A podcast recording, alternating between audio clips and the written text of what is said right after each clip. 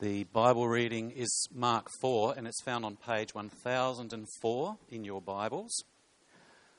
Someone, as they came in today, left their Toyota Corolla keys out there in the foyer. They're now on the back table, so if you've realised that that could be your set of keys, they're there for you at the end of the service at the back table.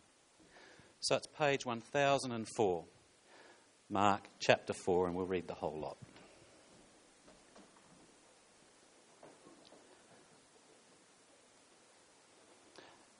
Again, Jesus began to teach by the lake. The crowd that gathered round him was so large that he got into a boat and sat in it out on the lake, while all the people were along the shore at the water's edge. He taught them many things by parables, and in his teaching said, Listen, a farmer went out to sow his seed. As he was scattering the seed, some fell along the path, and the birds came and ate it up. Some fell on rocky places where it did not have much soil. It sprang up quickly because the soil was shallow.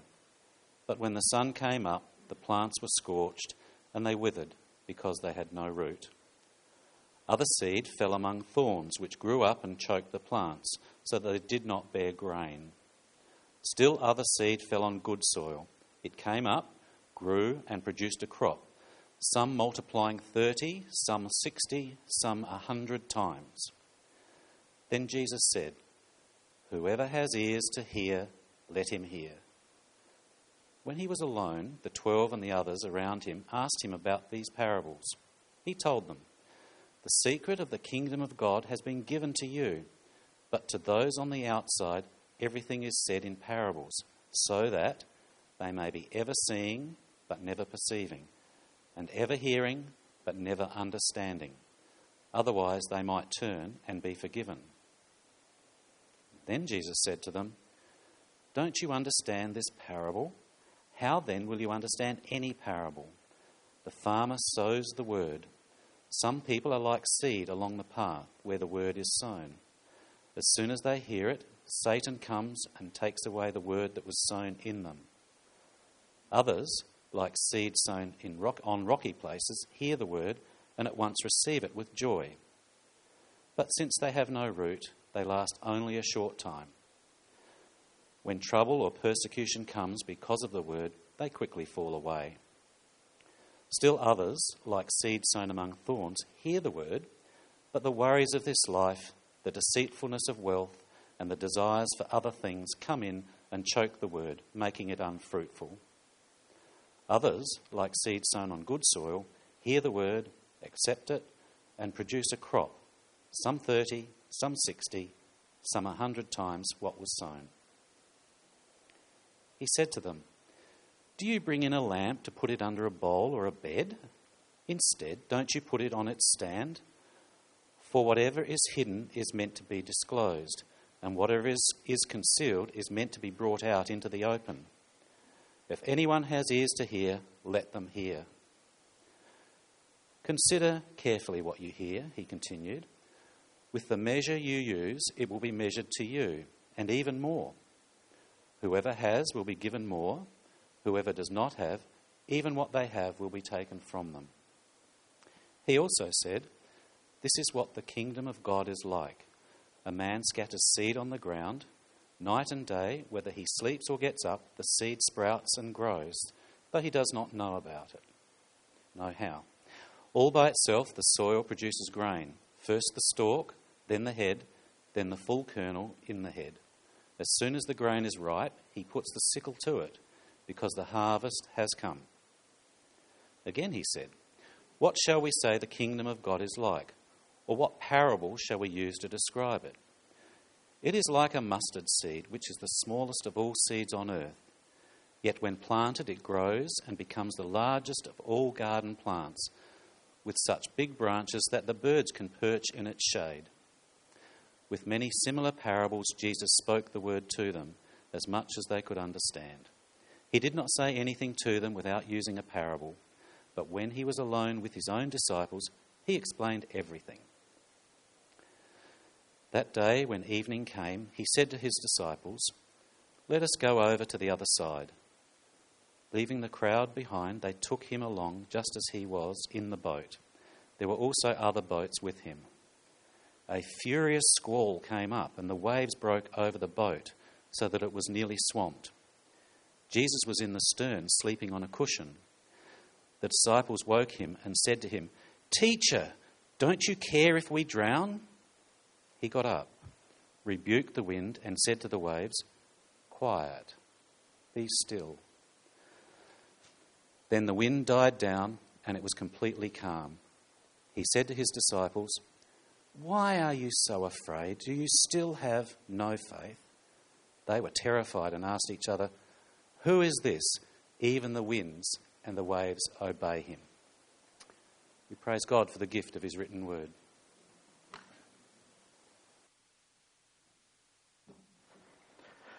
Thanks, Mike. Beautifully read. Good morning. I'm Colin. Great to have you with us. Are you a good listener? How's your hearing? Are you good? Are you a good listener? I was in uh, the Red Spot Boutique, Target, Target, yesterday, because um, I came to put a suit on. And you know how it is with, with, suits, you put them in the cupboard, and when you get them out again, they shrink, don't they? It's a bit smaller, so I had to go and get some new trousers. Um, so it was in the changing room in Target. It's one of those very unforgiving changing rooms. Like, it seems about 20, it's probably only two. It felt like it had 20 minute mirrors in it, and I could see myself from every angle. And I was just thinking, oh, I'm, I'm more, how shall I put it, rotund than I've ever been before, I think. Bit chubby chunkins. Um, so I went home to, to lament with my wife, Sharon, and um, her sympathetic response was, It's because you don't listen to me. I've been telling you for ages that you should take the dog out for a walk as soon as you get up in the morning. That's why we got a dog, apparently, so I could take it for a walk first thing in the morning. You've not been listening to me. Today we're, looking, we're going to look specifically at the parable of the sower, so those first 20 verses of Mark 4. And it's a parable Jesus tells and explains. It's all about hearing the word. Hearing the word. Jesus tells us what happens when God sows his word in us, uh, what the different results in people we can expect um, when they hear who Jesus is. So, just to get you in the picture, this is our third talk in a series looking at Mark's Gospel to answer the question who is Jesus? We've seen that Jesus is the long awaited Messiah, the anointed one, promised by God hundreds of years before this, um, who will bring justice and peace with God. Uh, we saw that Jesus turning up means that the kingdom of God is at hand, God's rule is here.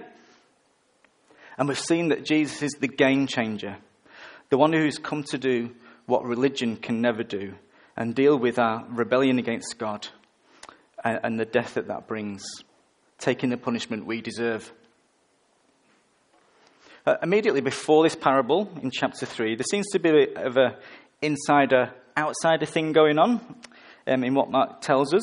So Jesus has chosen 12 people, 12 blokes, to be his disciples, so his kind of inner circle of insiders. And then when someone tells Jesus that his mum and his brothers are outside, Jesus says in chapter 3, 35, Whoever does God's will is my brother and sister and mother. Uh, and it seems he's broadening out that definition of who is in Jesus' family, who is part of, who's an insider. But the religious leaders of the time, they've become outsiders to Jesus. They don't like what he's doing, so they're already plotting to kill him, have him killed. Uh, and they claim all the healing and powerful good stuff that he's doing comes from the devil, his evil stuff. The word about Jesus has been making insiders and outsiders. And as we join the action now, the crowd's gotten so big that, verse 1, Jesus gets in a boat so he can speak to them from the lake. You can picture them all gathered on the shore, you know, the front row getting their feet wet. And we're told in verse 2 Jesus taught them many things by parables. So, what's a parable? It's, it's best not to try and define them too tightly because as soon as you do, you read another one and it's slightly different to your definition. Um, they're pretty varied, but they use simile and allegory and allusion and all those other difficult words you, use, you learn in English lit.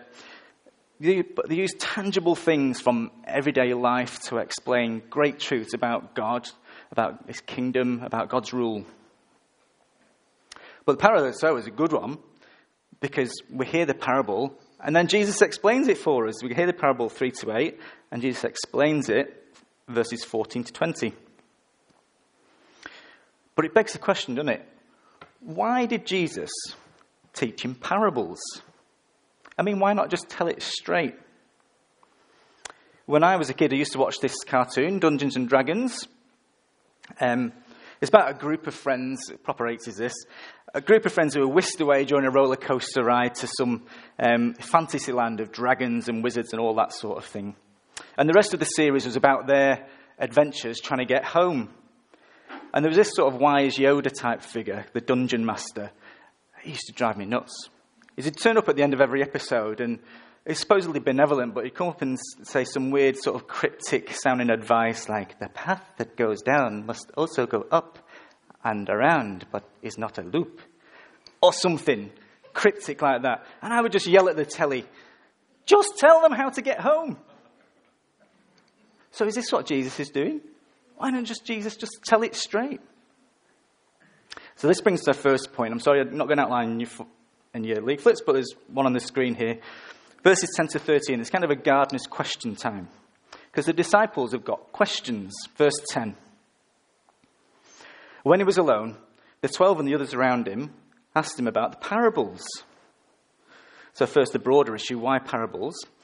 Uh, he told them, The secret of the kingdom of God has been given to you. But to those on the outside, everything is said in parables, so that they may be ever seeing, but never perceiving, and ever hearing, but never understanding. Otherwise, they might turn and be forgiven. Hey? Is Jesus using parables so that those on the outside won't perceive or understand? So they won't get it? So they won't turn and be forgiven? What's going on here? Is Jesus being deliberately cryptic so that outsiders remain on the outside?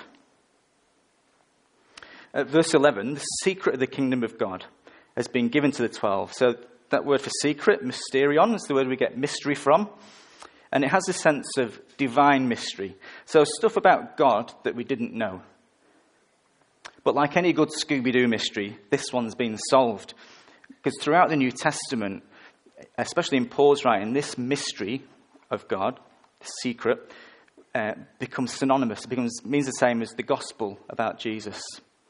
Jesus is this secret, and now revealed as he announces, the kingdom of God is near, repent and believe.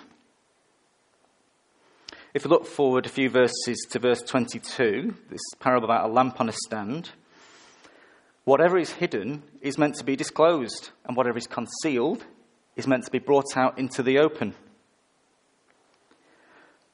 Jesus' life, teaching, his resurrection, is the kingdom of God being broadcast loud and clear. The parables are used by Jesus to broadcast the good news about him uh, and God's kingdom loud and clear. But these parables, they push you off the fence.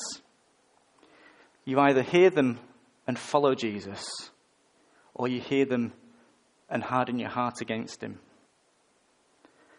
Verse 12 They may be ever seeing, but never perceiving, ever hearing, but never understanding. Otherwise, I might turn and be forgiven. That's a quote from Isaiah 6, the prophet Isaiah, from about 700 years earlier. Uh, Isaiah in there is just met face to face the living God. And he's receiving his commission as a prophet, his, his mission in life as a prophet, to give a message, a simple message, to repent and believe. But it's a message that God guarantees will be met with a hard heartedness, won't be listened to and that that will bring his judgment in the form of exile, like eviction from the promised land. His, Isaiah's audience are completely responsible for their own response, and yet God ordains that they be hard hearted and so face judgment. It's all part of God's just and fair and loving plan to bring about the ultimate good. And Jesus as we get to this parable, Jesus is saying that this is the situation he is in right now with this current generation, especially the religious leaders. See, like Israel of old, of 700 years before, they treat evil like it is good, and they treat good like it is evil, uh, including now in their response to Jesus. So the parables separate the wheat from the chaff. They're kind of like the Harry Potter sorting hat of Jesus' preaching. They're grace and life to those who hear and believe, but they are judgment in the form of hardening of heart to those who reject Jesus. So Jesus isn't being cagey or vague to make sure people get condemned. He's being realistic about the response his parables are going to bring to the situation there and then. This generation he's talking to are going to be judged in the form of the hard hearted belief that they respond with. Unbelief, sorry. Yet there is hope. There is possibility, isn't there? They might turn and be forgiven. See, the punishment in Isaiah's message was to bring about ultimate good, to clear the decks, to get rid of evil, and re establish a remnant a new generation who are holy and love God. And Jesus' parables are the same for us today. They tell us something about Jesus and God's kingdom, and we will either draw closer to Jesus or we'll move away from him. And just a side note if we're struggling to understand the, the parables, we can do what the disciples did come to Jesus in prayer, in reading the Bible, and ask Him to help us understand what on earth they mean. But why do the parables have such massive consequences? I think it's because this, what this parable especially shows us is that the kingdom of God, God's real rule, is arriving with words, with teaching, with action. Yes, Jesus is doing miracles and healing.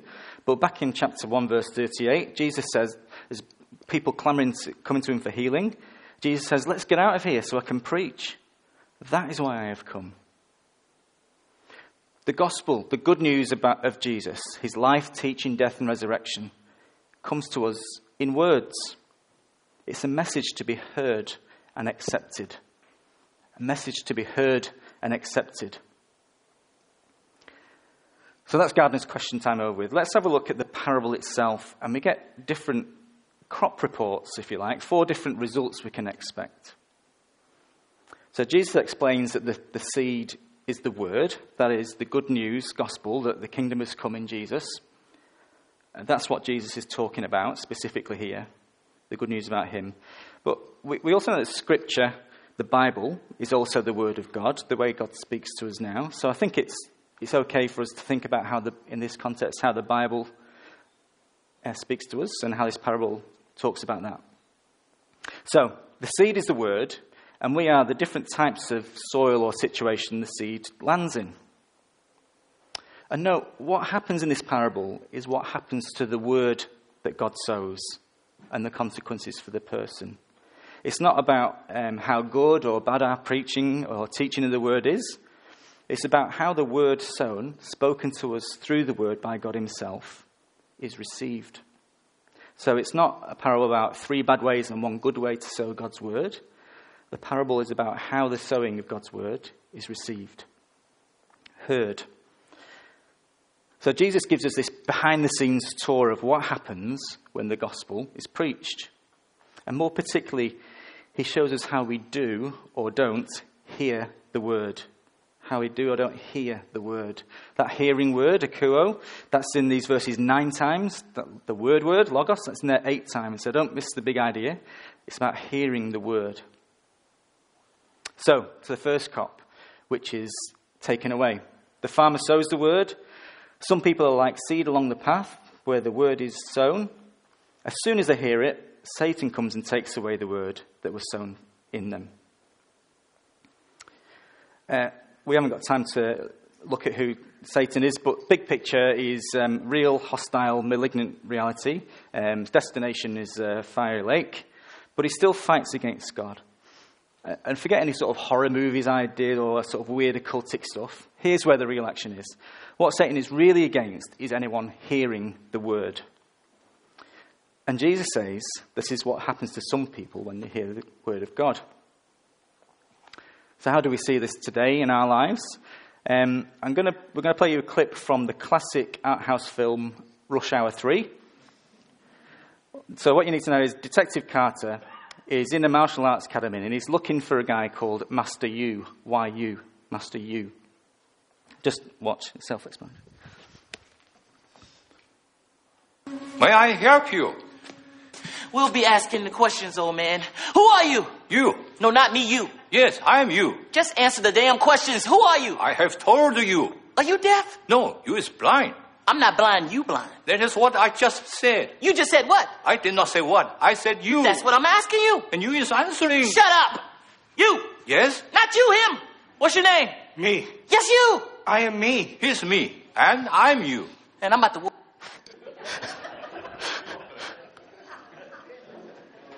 You get the idea. See, Carter's problem is that he's just not getting what is, he's not hearing what is being said to him because he's brought to the situation a, a framework, a heap of expectations, frames of reference, and preconceptions that are preventing him from hearing properly what he's being told. If he just accepted the answer, I am you, he would have been able to get on with his investigation. Satan deceives with lies and misconceptions. So, when my old friend from youth camps used to go on, he wrote on Facebook the other day that only, only what can be scientifically measured is worth believing. He's bought into a lie which stops him hearing the word. He's intellectually shielding himself from the word of God so that it will not grow in him. Uh, for me, when I was young, brought up in a good church, Christian family, the danger for me was immunity to the gospel, brought about by familiarity. I heard the gospel so much, I just stopped listening, trusting in my family's faith rather than trusting in Jesus. And we still hear Satan's lies, trying to take the word away from us as we hear it, don't we? This doesn't apply to you. This is too hard for you to understand. You'll never be good enough for this. Lies. God's word is for you, and God will keep transforming you with it. So, next up, we've got the crop that is uh, fallen away, verses 16 and 17. Others, like seed sown on rocky places, hear the word and at once receive it with joy. But since they have no root, they last only a short time. When trouble or persecution comes because of the word, they quickly fall away. This is the kind of hearing of the word that says, Sure, I'll follow Jesus, just so long as I reckon it benefits me. There's no depth of hearing that living in the kingdom of God will mean suffering in this world. It's where people say, Jesus rocks, but only until following him rocks their world. The gospel is great news. It, it gives people joy, right relationship with God, eternal life. We should rejoice. But Jesus is clear. We shouldn't be surprised when some who genuinely seem to have got it, to have heard, fall away when the going gets tough. So I don't want to be that person. So, how do we grow roots? How do we make sure we won't fall away? Feelings change, but God's exceeding great and precious promises last forever. So get to know them. So when you know, for example, John 6:37, all the Father gives to Jesus will come to him, you won't be afraid of falling away. When you know 1 John 1 verse 9, if you confess your sins, God is faithful and forgives our sins, you won't be crippled by guilt or trying to work your way back to God. And when you know in your heart, Psalm 32, verse 8, God promises to teach and counsel you, keeping his loving eyes on you, you'll never feel like you're doing it alone. It's not rocket science. It, you put down roots where you spend your time and energy, where you can be found. So be found reading the Bible and praying every day. Be found hanging out with each other so that you can help each other bear the burden, encourage one another, provide refuge for one another where it's normal and safe to talk about things of God. Organize your Saturday so that you're physically here on Sunday uh, ready to listen, your brain, you're fresh, ready to listen, to hear the word of God and let it take root in you.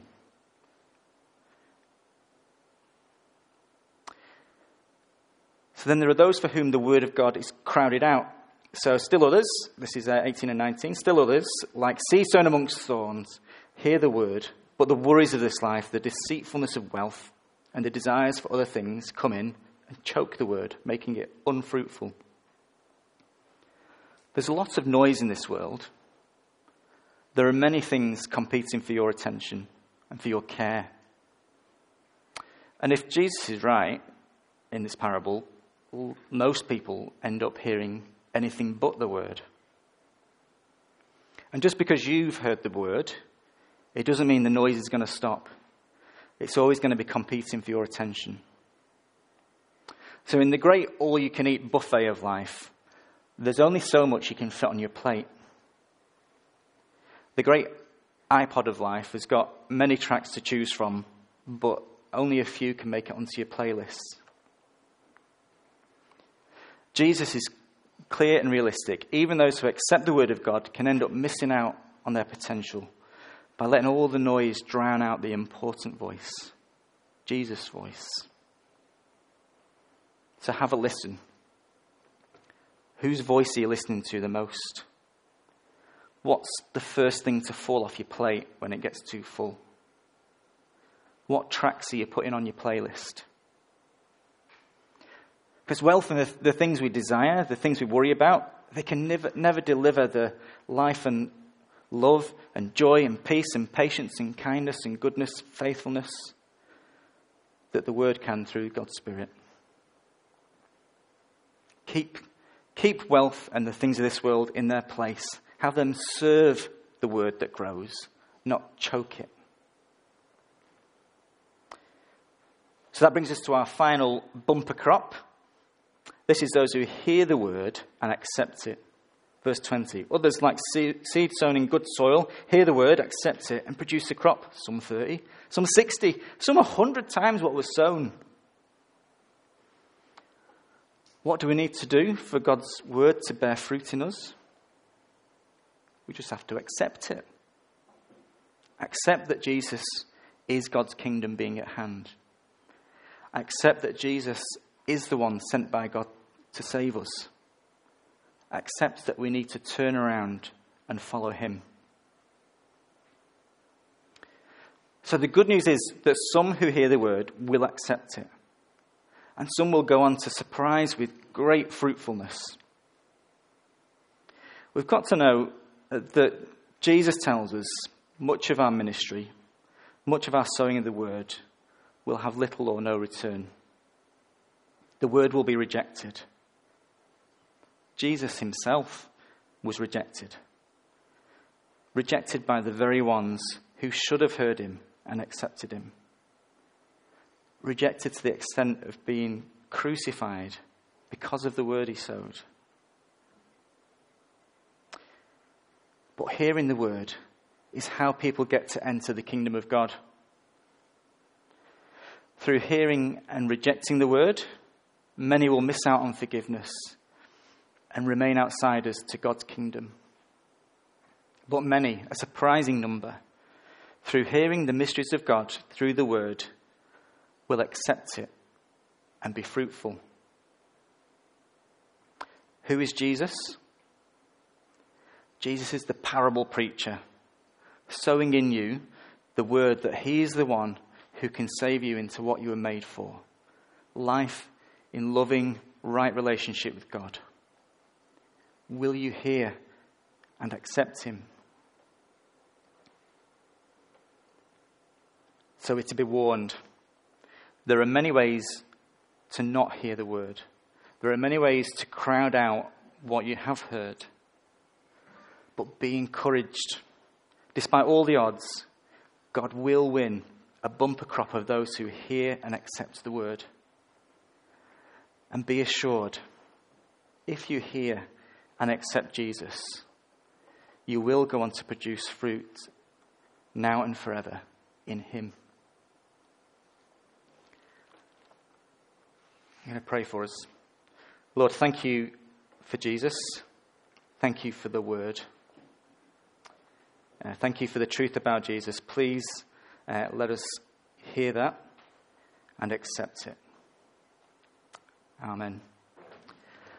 We're going to celebrate uh, communion together in a few minutes, but just have